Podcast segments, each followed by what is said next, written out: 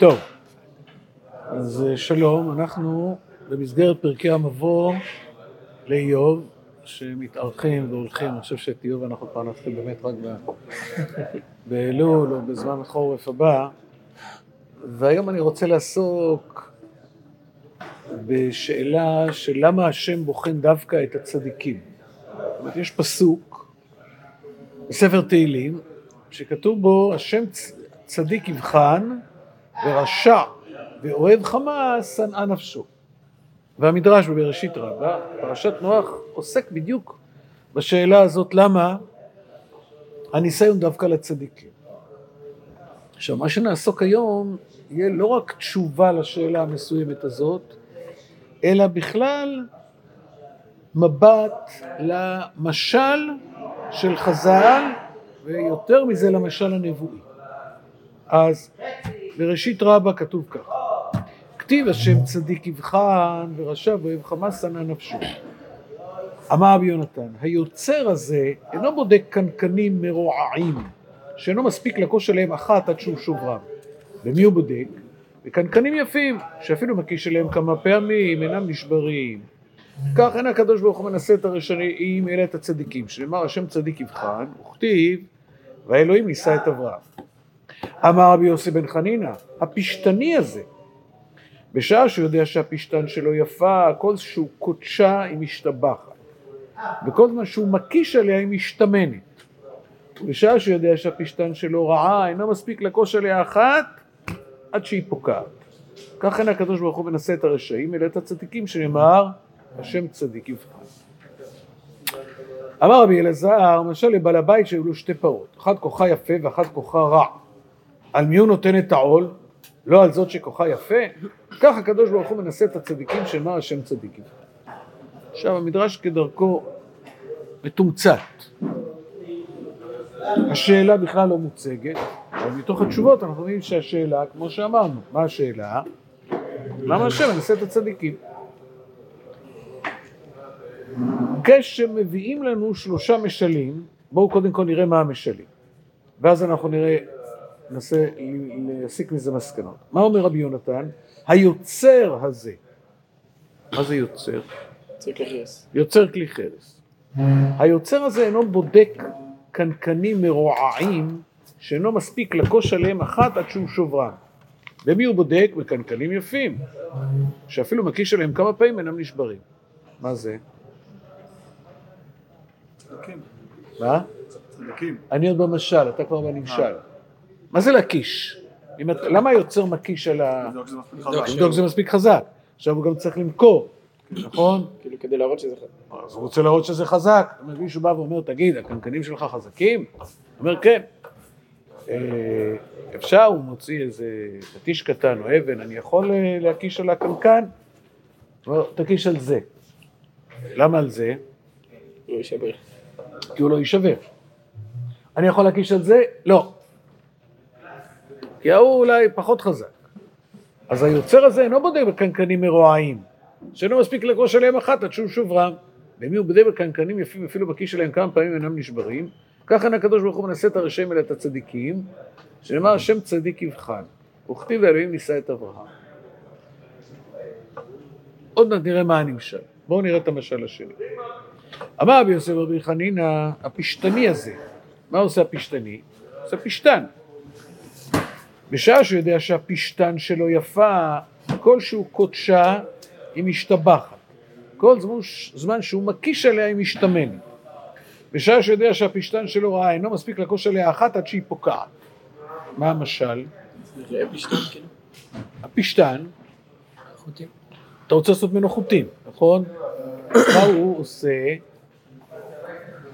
לפשתן, מעביר את זה איזשהו תהליך, הוא קוטש אותה, הוא אה, מקיש עליה, הוא מעביר אותה איזשהו תהליך, ואז הפשתן נהיה משובח.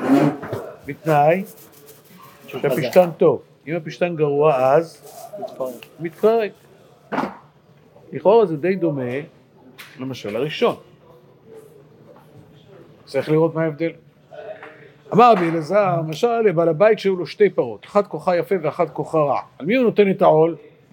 לא על זאת שכוחה יפה? זאת אומרת, יש לך טרקטור חזק ויש לך טרקטור חלש, עכשיו אתה צריך לחרוש את השדה. איזה טרקטור תיקח?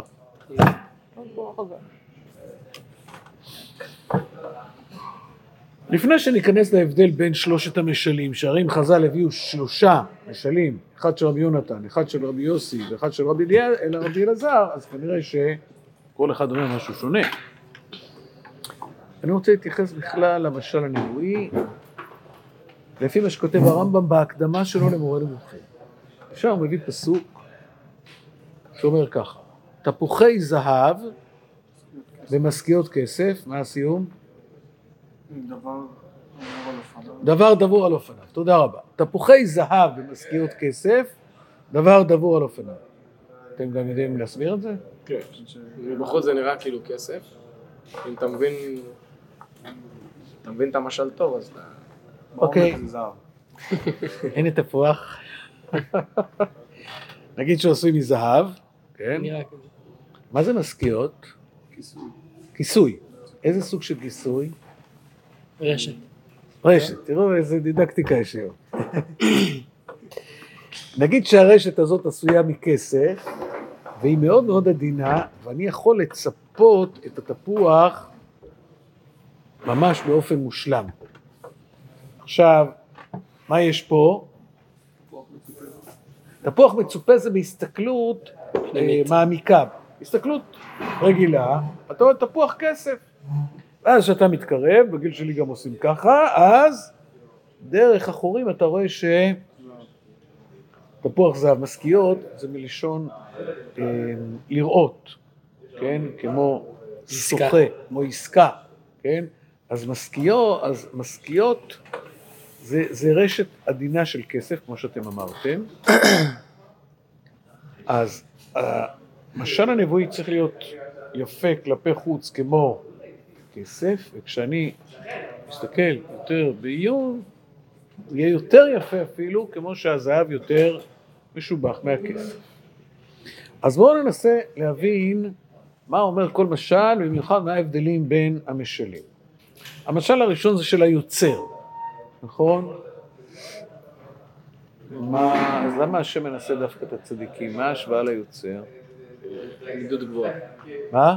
עמידות גבוהה. עמידות גבוהה. בסדר, אבל מה המטרה? למכור. מטרה להראות שאתה יכול... למכור, להראות. אז בואו נראה מה כותב הרמב"ם. הרמב"ם במורה נבוכים בחלק ג' בפרק כ"ד כותב כך: דע כי כל ניסיון שנאמר בתורה הרי מטרתו ועניינו שידעו בני אדם מה שראוי להם לעשות או מה שראוי לסבור. וכאילו עניין הניסיון שתעשה פעולה מסוימת שאין המטרה עצם אותה הפעולה, אלא המטרה שתהיה לדוגמה כדי ללמוד ממנה וללכת בעקבותיה, ואז יישען על כך כל דורש אמת. זה אומר אבל ש... ש...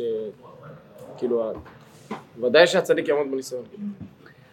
אני לא בטוח שהצדיק יעמוד בניסיון, אבל אם הצדיק יעמוד בניסיון, אני יכול להגיד, אתם רואים? אברהם הוא אבי, כן? זאת אומרת, יש את ה... הניסיון זה מלשון נס. נס ודגל, נכון? נתת ליראיך נס להתנוסס מפני קושת סלע. מה אומר הפסוק הזה? נתת ליראיך נס להתנוסס. זאת אומרת, אנחנו מחנכים ילדים, נגיד, אתה מספר על, אה, על הרב אריה לוין. וואי, איזה... לפני הרבה שנים, שניהלתי בית ספר בכפר אדומים, אז לקחנו את רב אריה לוין כ, כנושא, והבאנו את שמחה רז, והוא סיפר עליו, ולמדנו עליו בכיתות. למה אתה מספר? אתה מספר, אתה אומר, תראו, זה, זה הרב אריה לוין. וואו, אז, אז זה יכול אה, אה, לעודד אנשים אחרים כדי שיראו איזה, איזה מעשים מופלאים אפשר, עשה הרב אריה לוין, ולתת מוטיבציה. יש לנו אנשים שהם, אני לא רוצה לקרוא לזה גיבורי תרבות, כי גיבורי תרבות זה לפעמים כל מיני אה, זמרים וכאלה, לא, לא. אנחנו מדברים על אנשים שאנחנו רוצים ללמוד מהם. אז האנשים האלה, אם הם עומדים בניסיונות יותר גדולים והם מצליחים להגיע למקומות מאוד מרשימים, אז גם שאר האנשים ירצו ללמוד מהם.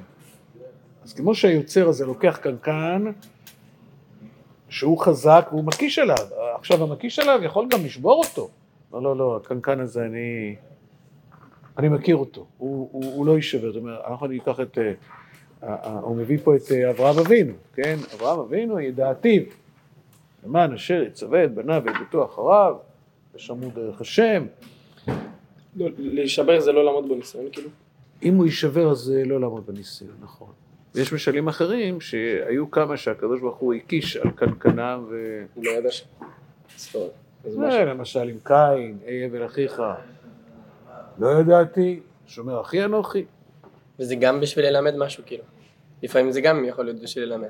זה גם יכול ללמד, אבל זה, זה, זה משהו. שלילי, כן? כתוב שלושה, הקדוש ברוך הוא הקיש על קנקנם, אחד זה חזקיהו. מאין באו אליך האנשים האלה? אה, מארץ רחוקה באו, באו, זאת אומרת שהוא לא, לא התנהג בצורה שמביאים את יחזקאל, שהקדוש ברוך הוא אומר לו, התחיינה העצמות האלה, מה אומר יחזקאל?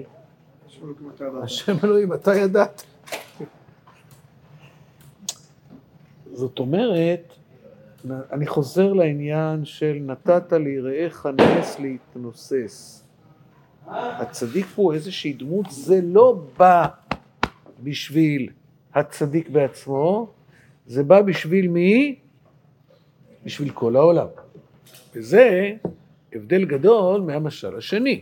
המשל השני היה משל של הפשתני. זאת אומרת, הוא לוקח את הפשתן, והוא גם כן מקיש עליה, זה סוג של אה, איסורים קצת לפשתן, כמו לקנקן קודם. מה התוצאה פה? מחזק אותו. מחזק אותו.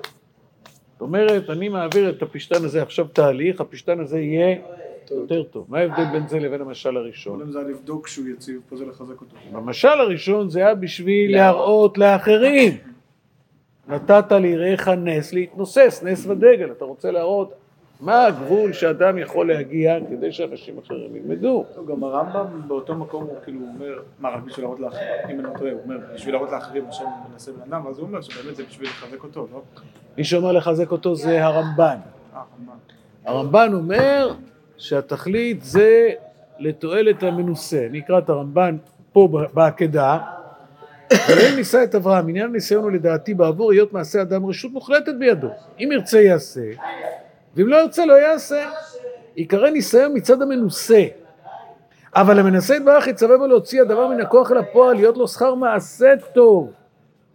לא שכר לב טוב בלבד. זאת אומרת, אני יודע שלאברהם יש כוחות לעמוד בזה. עכשיו אני אעמיד אותו ב... עושה את זה מן הכוח אל הפועל. להוציא את זה מן הכוח אל הפועל. אתה לוקח קבוצת חיילים, ואתה מעביר אותם אה, גיבושון, אתה מעביר אותם קושי. למה?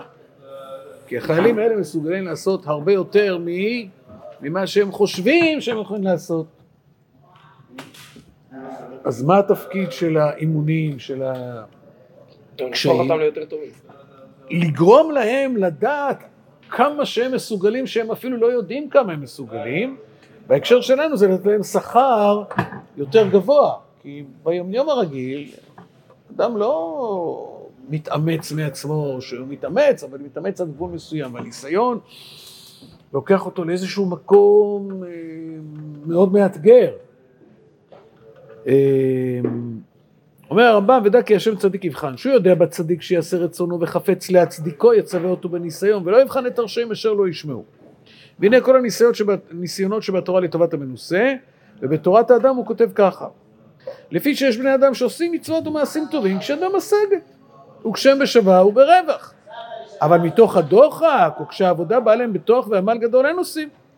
לפיכך הקדוש ברוך הוא מטריח על יראיו בקצת ניסיון כדי שיקבלו מצוות ויעשו אותם מתוך הטורח, כדי שיהיה שכרם באותם מצוות כפול ומכופל. אין חילוק בין ניסיון בשביל לקבל שכר לבין ניסיון בשביל לחשב את האדם. תראה, זה, אני חושב שזה זה אחד קשור בשני. לחשב את האדם זה מרים אותו לדרגה יותר גבוהה. שכר זה לא שירשמו לו בחשבון של הבנק למעלה יהיה לו עוד מיליון דולר. זה לא הנושא. זה לגרום לאדם להיות בדרגה אחרת. זה בעצמו כבר יכול להיות השכר. בסדר? זאת אומרת, השכר לפעמים אנחנו רגילים היום, כמה כסף זה, בוא תעשה תואר, תקבל משכורת יותר גבוהה. זה לא העניין. העניין שאדם בעצמו, הוא מגיע להישגים יותר גדולים, זה כבר בעצמו שכר. שואל הרמב"ן, ולמה מנסה אותו, הלא גלוי וידוע לפניו יתברך אם יקבל אותו חסיד המנוסה עבודה וטורח זה. הקדוש ברוך הוא יודע שהוא כן יכול לעמוד. אומר הרמב"ן, אף על פי כן אין שכר האדם בכוח אמונה שלם, כי שכרו בפועל מעשיו. ונמצא מזכה אותו להוציא דרכיו הטובים לפועל ולמעשה. זאת אומרת, הניסיונות של החיים גורמים לאדם להוציא את הדברים מן הכוח אל הפועל, ואז מילא הוא מתעלם. אז יש לנו את המשל הראשון של היוצר, רבי יוסי, אפשר לקשר את זה לשיטת הרמב"ם, הם מאוד נמוכים, יש לנו את המשל השני של הפשתני, אפשר לקשר את זה לרמב"ן. מה המשל השלישי אומר? רבי אלעזר, משל לבעל הבית שהיו לו שתי פרות, אחת כוחה יפה ואחת כוחה רע, על מי הוא נותן את העול? לא על זו שכוחה יפה? כך, הקדוש ברוך הוא מנסה את הצדיקים, שמע השם צדיק יבחן. כאילו השם בכל מקרה צריך לתת ניסיון על מישהו, תן ניסיון על הצדיקים. מה, יש לו איזה מחסן של אה, ניסיונות, והוא צריך אה, מישהו שיחזיק את השמיים. מישהו שיחזיק את השמיים, מה זאת אומרת? מה זה יכול להזכיר לנו?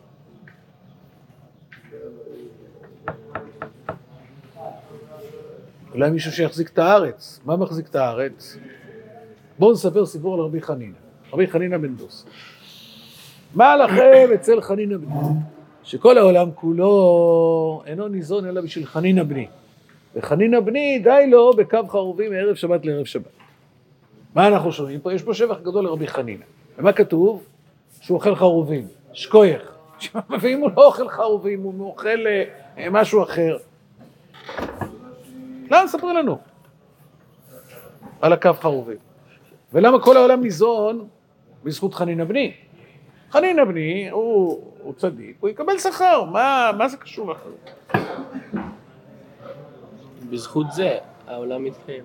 מה זה קו בזכות זה, הקדוש ברוך הוא, העולם מתקיים? בזכות צדיקותו. צדיקותו, זה בשבילו, מה זה כל העולם ניזון בזכות חנינא בני?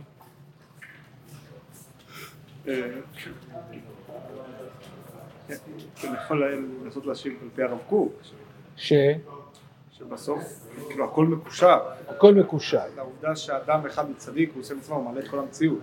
העובדות האלה. טוב, טוב, אז זה, זה רב קוק, זה ככה, מעלה את כל המציאות, זה מאוד יפה. בואו בוא נוריד את זה רגע לקרקע המציאות, נדבר... אה, בנק, יש בנק, יש מנהל הבנק, נכון? והבנק נותן, מלווה כסף לאנשים. אה, עכשיו, אדם, נגיד, שנמצא בזכות בבנק, הוא כותב צ'ק, הבנק חייב אה, לכבד אותו, נכון? יש לו עלינו מצב שנקרא שאדם נמצא במינוס, המכונה אוברדרפט. אז הבנק אה, לא חייב. אז הוא הולך לבנק, אמר, נו, אולי בכל אופן תיתנו לי אשראי ואני אשלם אחרי זה. טוב. אז בא ראובן ובא שמעון ובא לוי ובא יהודה וכולם לוקחים, בסוף הבנק מה אומר? אין לי. לא, לא, הבנק יכול, למה? יש לו איזה גביר אחד ששם בבנק המון כסף. אז בזכות הגביר ההוא שנמצא ב... בזכות גדולה בבנק, אז הוא יכול לחלק לכולם. אבל זה בתנאי שיש איזה מישהו ש... אתה, בשביל לפתוח בנק אתה צריך שיהיה לך מה? הרבה כסף. אתה לא פותח בנק אה, מכלום. אז צריך ש... עכשיו בואו נלך את זה לחובות ולזכות. מה לכם אצל חנינא בני? הגמרא שם גם אומרת שכל העולם כולו ניזונים בזכות והוא ניזון בזרוע. מה זאת אומרת? נגיד שהבנק לא מאשר צ'ק. מישהו, הוא נמצא במינוס, הוא כותב צ'ק, והבנק לא מאשר. אז אם הבן מרחם עליו הוא מאשר. אז אם בנק מרחם עליו ומאשר, הבנק לא חייב לו כלום, כי אדוני, אתה ביתרת חובה, אתה לא יכול. אבל הוא יצר שמישהו שנמצא ביתרת זכות והבנק לא מאשר, הוא בא לבנק, מה זה הדבר הזה? הכסף הזה שאתם, אמרתי לכם, תעבירו לפלוני, זה לא כסף שלכם, זה כסף שלי, הוא בא בזרוע. אז כל העולם כולו, אז רבי חנינא ניזום בזרוע, זאת אומרת, בדין. הוא נמצא בפלוס. עכשיו, פה גם נכנס העניין של קו חרובים, למה? כל אדם עושה מצוות, כל אחד מאיתנו עושה מצוות, יש לו זכויות, וגם אנחנו מושכים מהעולם, נכון? אכלנו ארוחת צהריים היום, תודה לאל. בסדר, גם הנחנו תפילין היום, אז יש איזשהו מאזן. אז הגמרא אומרת שכל העולם כולו ניזונים בזכות, ורבי חנינא בן דוסה ניזון בזרוע. רוב האנשים יותר מושכים מהעולם מאשר הם נותנים, כן, עם כל הכבוד לכל, ה... לכל, ה... לכל הצדיקים והחסידים והישרים והטביעים. אבל חנינא בני, הוא, מה הוא מושך מהעולם? קו חרובים מערב שבת לערב שבת. אז הוא במשל זה שנמצא בזכות, וכל העולם כולו נמצאים בסוג מסוים של חובה, כי אנחנו מושכים מהעולם יותר ממה שאנחנו נותנים. מה לכם אצל חנינא בני, שכל העולם כולו אינו מתקיים אלא בשביל חנינא בני? זאת אומרת, צריך שיהיה איזה צדיק אחד, צדיק יסוד עולם, אחד מל"ו צדיקים שמחזיקים את העולם, והם זה אלה ש, ש, שמחזיקים את, ה, את חשבון הזכויות והחובות. פעם היה ראש ישיבה שאמר, אילולא הקמתי את הישיבה בשביל תלמיד פלוני, כבר היה שווה, כן? אז כמובן שכל בחורי הישיבה, כולם ערבים, כולם בורים, כולם גיבורים, אבל יש אחד שאומרים, בשבילו,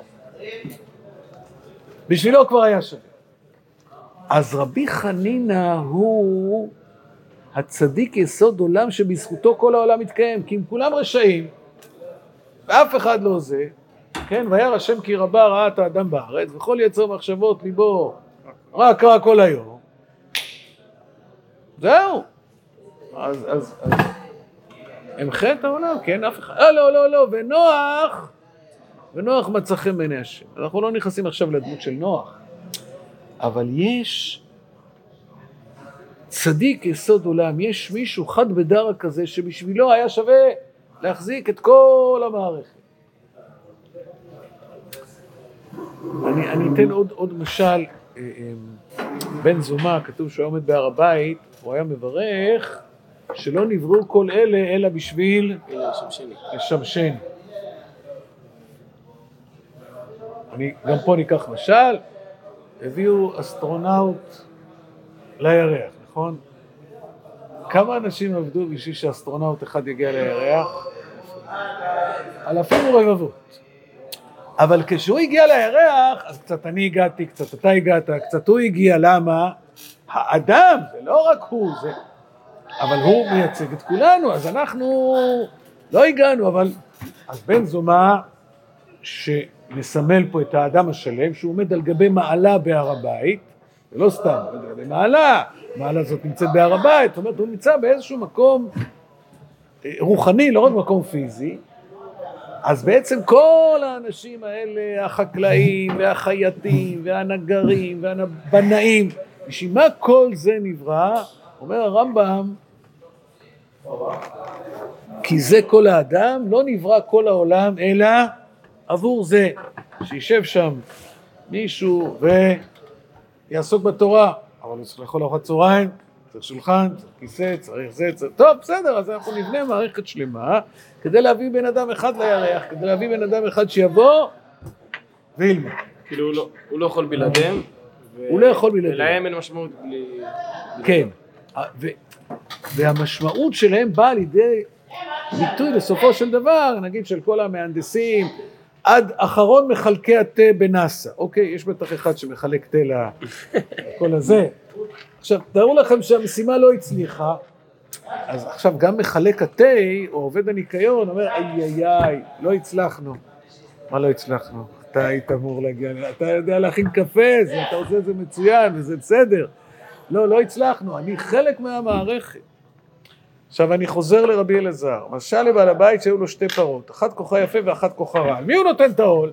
בסופו של דבר צריך מישהו שיהיה האדם הזה, שהוא בכירי במידה מסוימת, זאת אומרת, אתה לא לוקח כל אחד להיות אסטרונאוט, בטח אתה לא לוקח כל אחד להיות אברהם אבינו. אז הוא בעצם מסמל את הכל, ובסופו של דבר, הניסיון, ההתרוממות שלו היא הרבה יותר גבוהה מאשר של כל שאר בני האדם.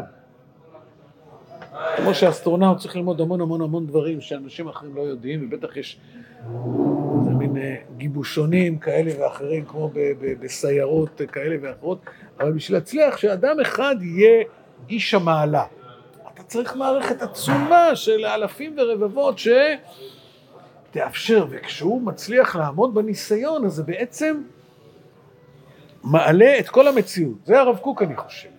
איך הוא מעלה את המציאות? אם יש הרב אריה לוין כזה, שהוא במעשה החסד שלו, במציאות שלו בעולם, אז, אז המציאות נהיית בדרגה הרבה יותר גבוהה. כי הנה, הצלחנו להגיע למקומות כאלה גבוהים. איך אמר בשום בר יוחאי, שנראתה הקשת בימיך? כלומר, בזמן שלי לא נראתה הקשת. לא היה צריך את הברית שאם לא תתנהגו כמו שצריך, יהיה מבול. לא, יש פה רב שום בר יוחאי, הוא אומר, אם היה איתו יותם בנו ויותם מלך יהודה, אז בכלל לא הייתה... לא היה צריך את הקשת בכלל. זאת אומרת, יש אנשים שהם לוקחים את עצמם למקום מאוד מאוד גבוה. אז זה מה שאומר רבי אלעזר. משל לבעל הבית שהיו לו שתי פרות, אחת כוחה יפה ואחת כוחה רע. על מי הוא נותן את העול? לא על זו שכוחה יפה? כך הקדוש ברוך הוא מנסה את הצדיקים שהשם צדיק יבחן. עכשיו, מה ההבדל בין זה לבין. לבין אה, רבי יונתן ורבי יוסף בן, ח- רבי בן חנינא לבין הרמב"ם והרמב"ן? זה בכל אופן קצת שונה, כי הרמב"ם אמר זה בשביל האחרים, לא בשביל האדם. הרמב"ן אמר לטובת המנוסה.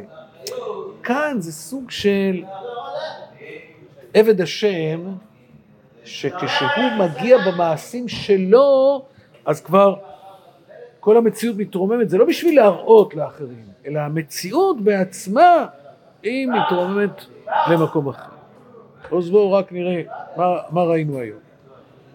ראינו את המדרש שעוסק בשאלה למה ניסיונו דווקא לצדיקים. ראינו את המדרש רבה בפרשת נוח עם שלושה משלים. שלושת המשלים ראינו, אחד לפי הרמב"ם, אחד לפי הרמב"ם ואחד לפי הסבר שנתנו כאן. ניקח אותו לצורך העניין הרב קוק, כן, אבל זה כמובן היה לפני. ועל הדרך ראינו גם מה זה תפוחי זהב ומשכיות כסף, דבר דבור על אופניו. עד כאן חברים.